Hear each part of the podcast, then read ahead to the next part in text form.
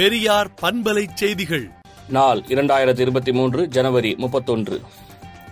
சேப்பாக்கம் திருவல்லிக்கேணி சட்டமன்ற தொகுதிக்குட்பட்ட பகுதிகளில் பக்கிங்ஹாம் கால்வாய் புனரமைத்தல் தொடர்பான ஆலோசனைக் கூட்டம் அமைச்சர் துரைமுருகன் தலைமையில் நடைபெற்றது.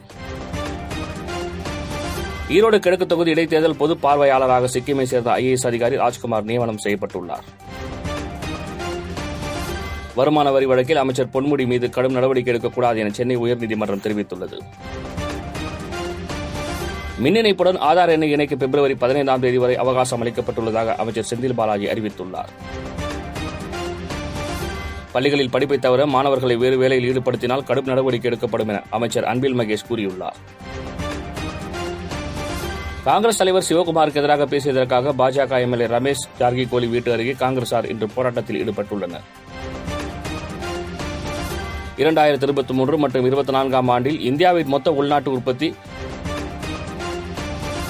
ஆறு புள்ளி எட்டு சதவீதமாக இருக்கும் என பொருளாதார ஆய்வறிக்கை கணித்துள்ளது.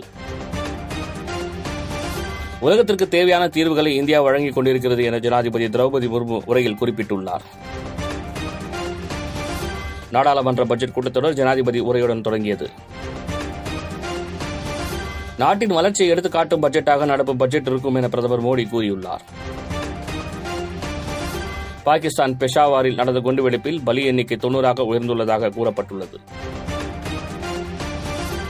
கூகுள் நிறுவன முன்னாள் அதிகாரி ஒருவர் பெண் மேலதிகாரியின் பாலியல் விருப்பங்களை ஏற்க மறுத்ததாக பணி நீக்கம் செய்யப்பட்டது என வழக்கு தொடர்ந்துள்ளார். உக்ரைனுக்கு எஃப் சிக்ஸ்டீன் போர் விமானம் அனுப்பப்பட்டது என அமெரிக்க அதிபர் ஜோ பைடன் கூறியதாக தகவல்கள் தெரிவிக்கின்றன.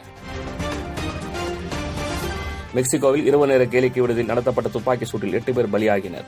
விடுதலை நாளேட்டை விடுதலை டாட் இன் இணையதளத்தில் படியுங்கள். பெரியார் பண்பலை செய்திகளை நாள்தோறும் உங்கள் செல்பேசியிலேயே கேட்பதற்கு எட்டு ஒன்று இரண்டு நான்கு ஒன்று ஐந்து இரண்டு இரண்டு இரண்டு இரண்டு என்ற எண்ணுக்கு பெரியார் எஃப்எம் நியூஸ் என்று வாட்ஸ்அப் மூலம் செய்தி அனுப்புங்கள்.